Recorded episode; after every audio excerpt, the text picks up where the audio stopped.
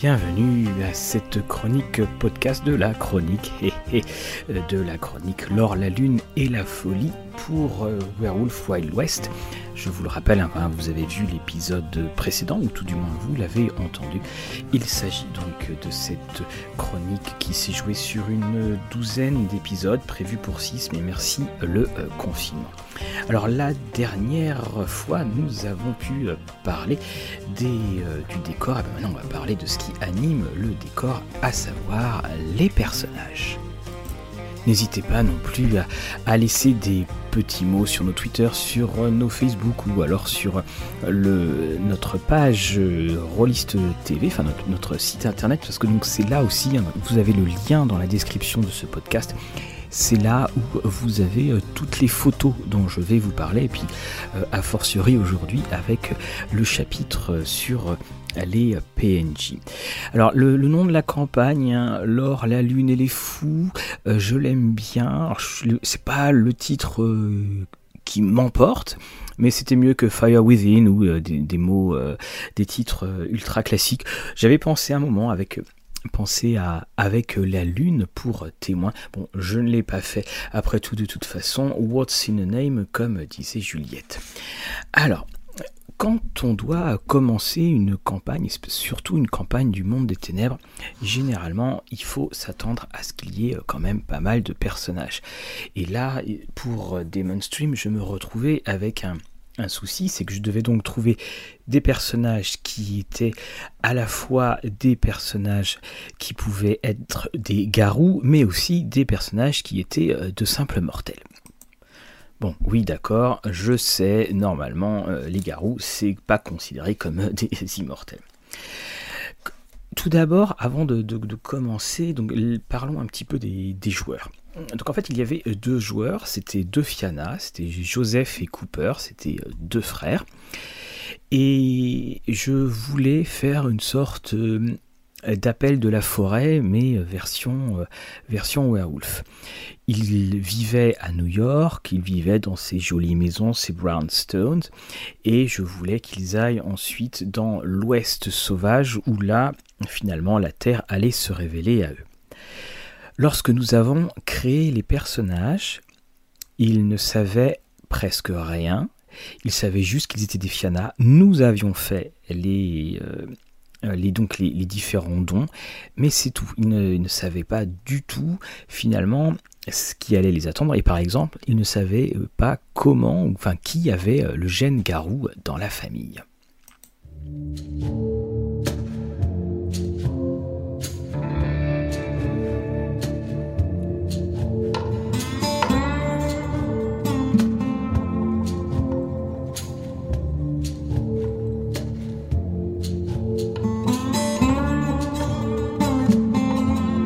J'avais aussi choisi uniquement deux joueurs pour euh, plusieurs raisons. La première, bah, c'était il y avait une raison très pragmatique, c'est que euh, c'était deux joueurs qui pouvaient jouer très très souvent le jeudi soir.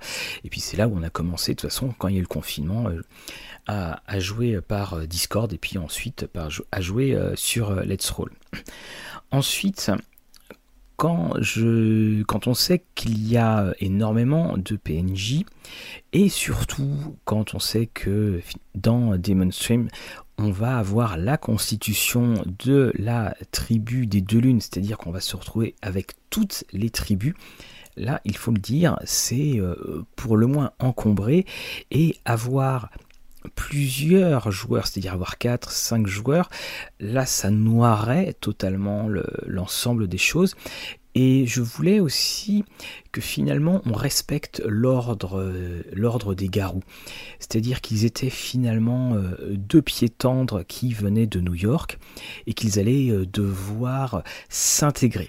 Alors ça s'est d'ailleurs très bien passé, même s'il y a eu un petit un bisutage. Je parlais de la boue tout à l'heure, enfin tout, quand je dis tout à l'heure, c'est parce que j'ai tourné tout à l'heure, mais la semaine dernière, une des premières choses qui est arrivée aux, joueurs quand j'ai fait j'ai fait jouer une traversée de rue.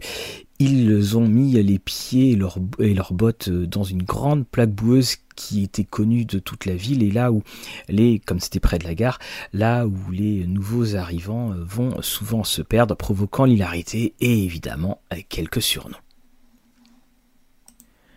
C'est donc le moment de découvrir la famille. La famille de Joseph et Cooper, la famille Blight ou la famille Ryan, comme, comme on le souhaite. Alors c'est sur la, fiche où c'est écrit euh, New York.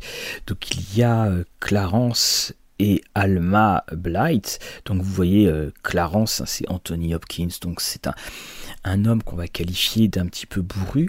Et la, famille Blight est une famille qui est fort riche, une famille qui a fait euh, fortune, mais il se trouve que les deux fils, Alberoy Blight et César Blight, eh bien, ne sont peut-être pas aussi doués que Clarence dans les affaires, et euh, Algeroy a fait un fort mauvais euh, placement, ce qui a ruiné la famille. Alors on va pas dire ruiné, mais en tout cas qui fait que euh, la famille n'est plus euh, aussi à l'aise que cela financièrement.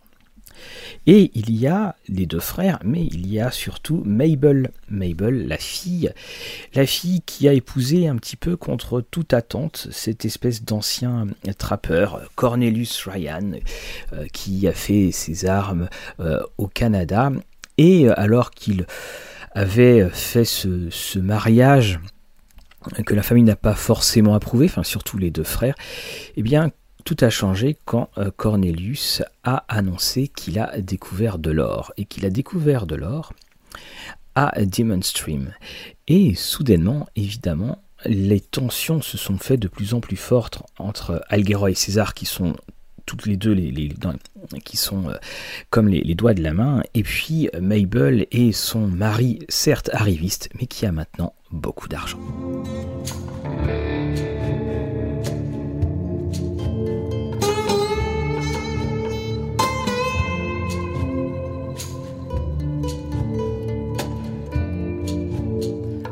Quand je dis arriviste, hein, bien sûr, euh, notre ami Cornelius, évidemment, était arriviste aux yeux d'Algeroy et de César. Alors, Mabel et Cornelius vont être très importants parce que Mabel et Cornelius sont les deux parents de nos amis Joseph et Cooper. Et toute cette euh, vie new-yorkaise va constituer notre premier scénario. Et euh, comme l'avait souligné un des joueurs, en fait le premier scénario, le mot de garou n'a jamais été prononcé. Dans ce premier scénario, c'est juste le les tensions familiales qui ont, été jouées. Néanmoins, nous avons joué, alors qu'ils avaient environ 7 ans, un été à Demon Stream, c'est-à-dire qu'ils étaient euh, très jeunes, ils, ont donc, ils sont allés à, à, Demon Stream dans ce voyage qui semblait finalement un voyage au, bout du monde, et euh, voyage pendant lequel ils, ont pu rencontrer, en étant donc évidemment beaucoup plus jeunes, les Indiens, la jeune Atsila, et également les premiers habitants, les habitants importants de Demon Stream. Et ils étaient, quand ils sont allés dans ce voyage, ils étaient comme des petits rois, parce que Cornelius, qui est euh, le grand découvreur finalement de, de Demon Stream et de son or, a été une des personnes les plus, euh, est une des personnes les plus respectées, et les plus aimés, qui a construit ce qu'on appelle le palace, qui est la, première construction de Demon Stream en, dur, en pierre, donc c'est une espèce euh, d'hôtel qu'on pourrait qualifier euh, de luxe. Et les joueurs ont pu voir déjà d'un œil d'enfant les différentes interactions euh, qu'il pouvait y avoir. Et vous avez dans les photos une personne qui s'appelle Horace Greeley, ceux qui ont vu Deadwood s'en rappelleront. Euh, Greeley, excusez-moi. Et Ori est, ils ne le savent pas encore, un croc d'argent. Et donc les crocs d'argent, ce sont les, on va dire les, chefs parmi euh, les chefs. Hein, si on doit prendre un grand raccourci. Et quand ils ont vu à quel point celui-ci pouvait être aussi on va dire bourru, mais finalement quelque peu ouvert, ils ont pu lier, euh, on va pas dire des liens d'amitié, mais en tout cas une certaine empathie vis-à-vis de lui.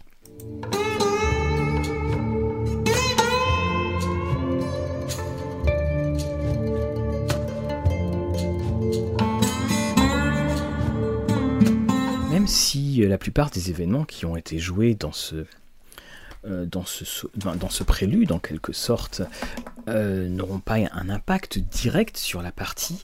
Ils sont néanmoins toujours très importants parce que au lieu de dire vous n'aimez pas vos oncles, vous avez pu jouer, les joueurs ont pu jouer les, les différents colibets qu'ils ont pu recevoir de leurs oncles, le dédain, l'arrogance, et puis euh, soudainement le fait qu'ils euh, étaient les héritiers de, Cornelius et que euh, ceux-ci étaient très riches. Les événements donc se sont enfilés en quelque sorte, se sont suivis les uns les autres, et nous sommes arrivés à un des moments euh, dramatiques, c'est-à-dire que Cornelius qui allait et qui, venait, euh, les tensions dans la maison avec ce grand-père distant mais qui euh, coupait beaucoup les choses, eh bien on, a appris, c'est un, un, une personne qui arrive et on apprend que Cornelius est décédé à Demon Stream et que Cornelius décédant à ce moment-là, tout se mettait à changer. Tout se mettait à changer parce que il fallait se rendre sur Demon Stream pour voir l'état de la mine, pour voir ce qu'il en, devait être. Et instantanément, instinctivement, Joseph et Cooper se sont portés volontaires et, évidemment ils ont accompagné leur mère, leur mère qui euh, n'a pas pu voir son mari partir. Cornelius est toujours resté une énigme, alors maintenant je, peux vous, le dire, et puis tout le monde euh, le sait. Cornelius est quelqu'un, alors ça on le savait, qu'il est décédé lors d'une chute de cheval près des vignes de Sutcliffe en pleine tempête. Alors il se trouve que cette tempête n'était pas une tempête normale, c'était une tempête euh, umbrale. Mais ça, on en parlera un petit peu mieux. Et chacun s'interroge, chacun s'interroge véritablement sur le le, pourquoi de la sortie de Cornelius. Pourquoi est-ce que Cornelius était sorti sous cette tempête, sachant que personne euh, ne, voulait euh, mettre un, pied dehors.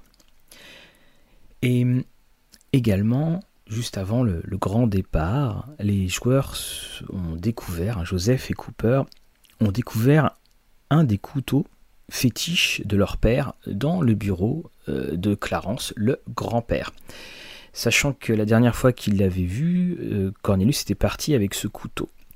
Ils en ont donc déduit que leur père était revenu de Demon Stream à un moment et euh, il avait discuté avec Clarence.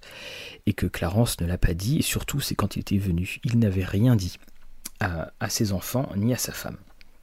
C'était un des premiers mystères. Donc là, je vous le dis également, Cornelius n'est en aucun cas un garou. Cornelius, c'est quelqu'un qui avait une sorte d'affinité, et je peux le dire maintenant, c'est par le biais de Mabel que le gène garou est arrivé.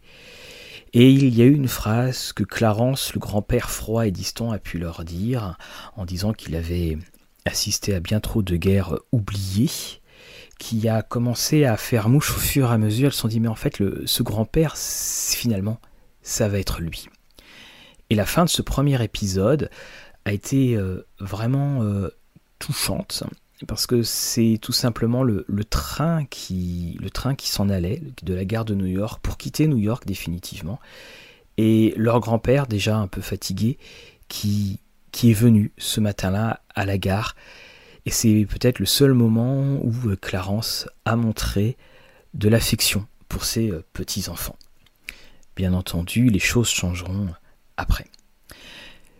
New York était resté derrière, mais Algeroy et César, les fameux oncles, vont avoir un rôle assez important parce que par une sorte d'étrange entourloupe euh, légale, en arrivant sur Demon Stream, ils vont apprendre très très rapidement, Joseph et Cooper, que la mine ne leur appartient pas, que euh, la mine appartient à Mabel, elle appartient à la mère. Ce qui veut dire tout de suite que, par exemple, s'il devait leur arriver quelque chose à Joseph et Cooper, eh bien, Mabel garderait évidemment la mine, mais la mine reviendrait à Algeroy et à César. Ce qui fait que tout de suite Joseph et Cooper commencent à se méfier et se posent des questions et se disent mais et si Et si Algeroy et César avaient tout fomenté Et si Algeroy et César attendaient qu'il soit bien au loin à Demon Stream, là où la loi n'est pas exactement euh, ce qu'elle est à New York, pour être éliminé Autant vous dire que l'arrivée à Demon Stream ne s'est pas fait avec un grand sourire en admirant le ciel.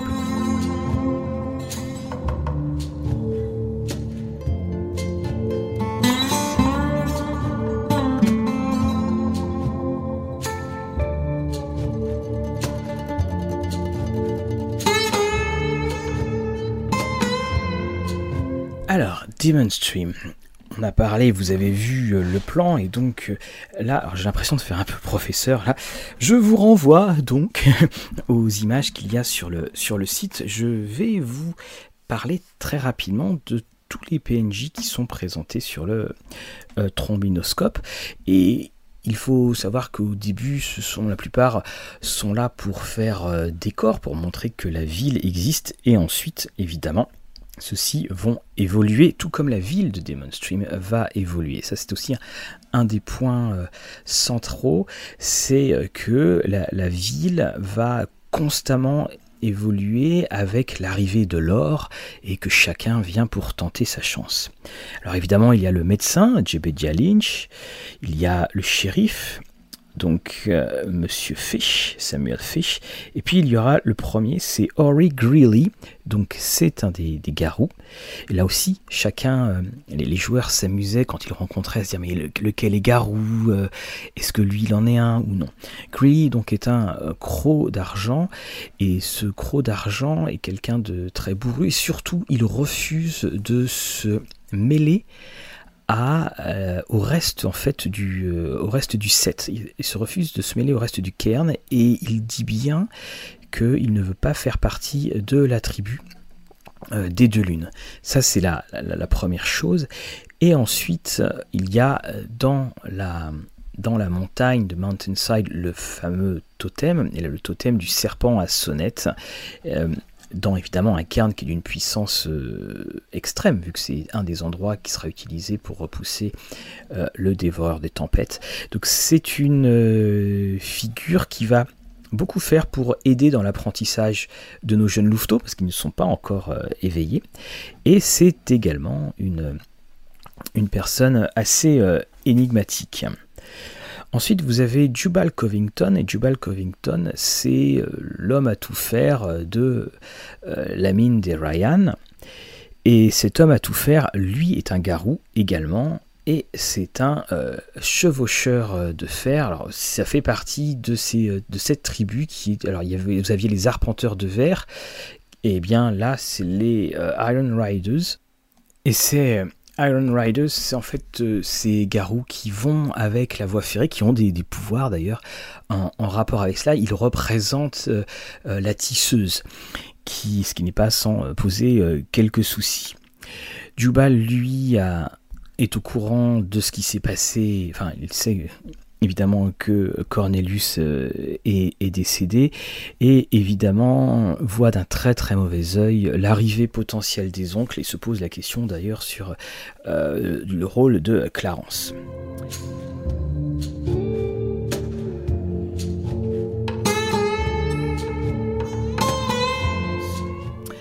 Ensuite, vous avez Atsila. Atsila fend le ciel, elle est de la tribu Yut et c'est une Uktena, et c'est avec elle que les, les Joseph et Cooper ont joué quand ils étaient euh, beaucoup plus petits, une scène où ils faisaient des, ricochets sur la rivière euh, Dolores. Et c'est une des premières choses d'ailleurs que j'ai commencé à, à, prendre en note, c'est que comme je savais qu'il y allait avoir cet épilogue en 2020, tous les petits objets, toutes les petites attentions qui finalement auraient pu finir dans un musée, eh bien je, je, les, notais au, fur et à mesure des, parties. Atsila est une euh, euh, à la puissance phénoménale et c'est d'ailleurs euh, elle qui doit se sacrifier parce qu'on dans la, tribu des, des deux lunes, elle devra certes se battre, mais son plus grand membre devra se sacrifier. Et elle fait partie évidemment des, tribus pures. Vous le remarquerez aussi, hein, j'ai mélangé allègrement hommes et femmes, euh, ce qui euh, semblait de toute façon complètement naturel. Galiaï, juste à côté, est la mère d'Atsila. Donc, euh, on raconte dans le village que Cornelius, enfin dans la ville que Cornelius était tellement en bonne relation avec les Indiens que euh, peut-être il aurait eu des, euh, des relations avec elle. D'ailleurs, quand Cooper et Joseph vont se recueillir sur la tombe de leur père, ils trouvent des petits signes indiens qui ont été posés derrière la tombe. Visca est le frère d'Atsila, c'est quelqu'un qui est très impulsif. Et c'est évidemment c'est aussi le, fils de Chante les Morts, Chante les Morts étant euh, le chef de la tribu Ute.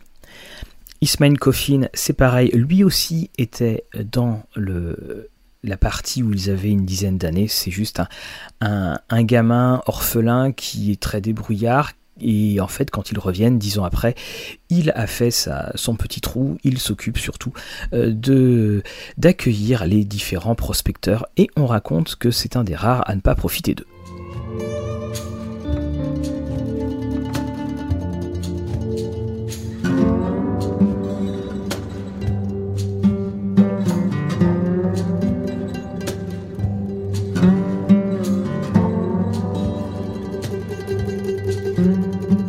Personne importante, c'est Sillerton Weimer. Sillerton Weimer, vous le voyez euh, devant vous, euh, est quelqu'un qui a effrayé euh, les joueurs. Il était d'une froideur. Quand on lui serre la main, on a l'impression qu'on serre la mort.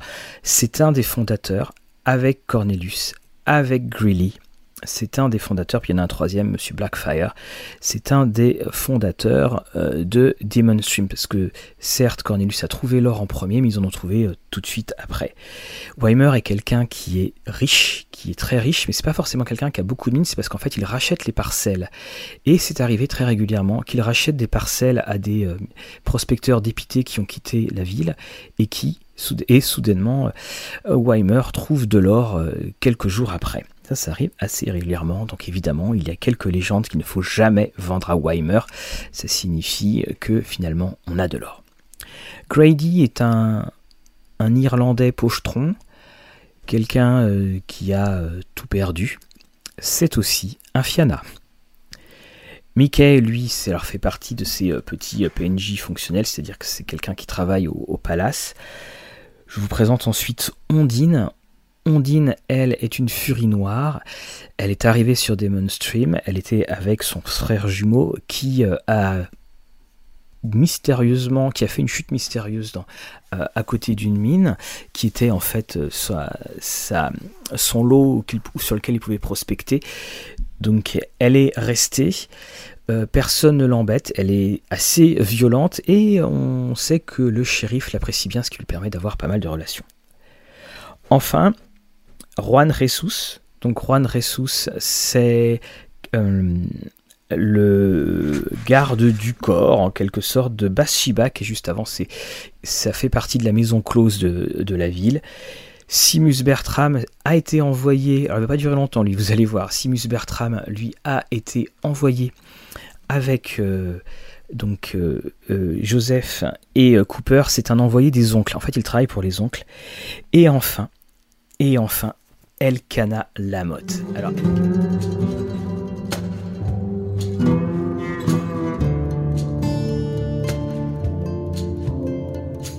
J'aime beaucoup la série Nord et Sud. Elkana Lamotte est un sudiste. Donc vous reconnaîtrez Patrick Swayze qui jouait euh, dedans. C'est un sudiste. C'est quelqu'un qui a fui euh, après euh, la guerre de sécession. Et c'est quelqu'un qui va tomber amoureux de Mabel. Et il faudra le dire au, au grand malaise de Joseph et de Cooper, eh bien, Mabel, une fois sa période de deuil passée, a commencé, elle aussi, à avoir quelques sentiments pour Elkana. Cela a donc amené ses joueurs, enfin Joseph et ses personnages, qui sont arrivés totalement déracinés, également totalement fascinés parce que il y avait cet appel de la terre, cet appel de l'Umbra. Et bien entendu, vous avez là les, les personnages principaux. Bien entendu, la ville va ensuite se mettre en branle, l'histoire va se mettre en branle. Du point de vue des garous, il faudra attendre la, troisième partie véritablement pour qu'on sente quelque chose. Euh, ce qui va se passer, c'est que Grady va accueillir euh, Joseph et euh, Cooper.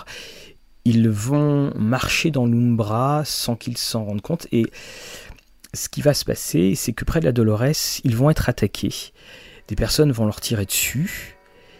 Joseph et Cooper vont tomber dans la rivière, vont s'enfuir totalement euh, paniqués. Grady, lui, a été euh, abattu et tombé à terre. Et le lendemain, il retrouve Grady sans aucune marque de balle, qui semble avoir passé une dure soirée, qui leur a demandé comment ils étaient rentrés. Et on apprend que six personnes ont été euh, taillées en pièces, alors non pas par des garous, évidemment c'était Grady, mais par des Indiens. Et on a là la première couche des histoires mensongères, à savoir qu'il y a toujours une explication qui est donnée et qui justifie les présences des garous. Et c'est-à-dire qu'évidemment les Indiens qui scalpent, les Indiens qui mutilent sont la protection parfaite pour les alliés comme pour les ennemis. Dans le prochain chapitre, euh, nous allons voir euh, comment l'intrigue va se mettre en place. Je vais vous expliquer les véritables raisons de notre euh, du, du fait que Greeley soit au banc, je vais aussi vous expliquer le fonctionnement des garous. Et c'est une progression là aussi que je souhaitais, c'est-à-dire que l'aspect humain dure le plus longtemps possible pour d'abord se faire connaissance et se faire des amis humains et ensuite une fois que les joueurs se sont attachés au PNJ, il va falloir jouer sur euh, différents tableaux et euh, notamment avec leur mère qui les accompagnait. Je dois d'ailleurs aussi reconnaître que euh, mes deux joueurs ont été très très fins dans l'interprétation qu'ils avaient des fils par rapport à leur mère. Alors nous allons laisser Joseph et Cooper s'installer dans le palace, ce grand hôtel en pierre, alors que d'autres triment dans la boue. Et je vous dis donc à une prochaine fois.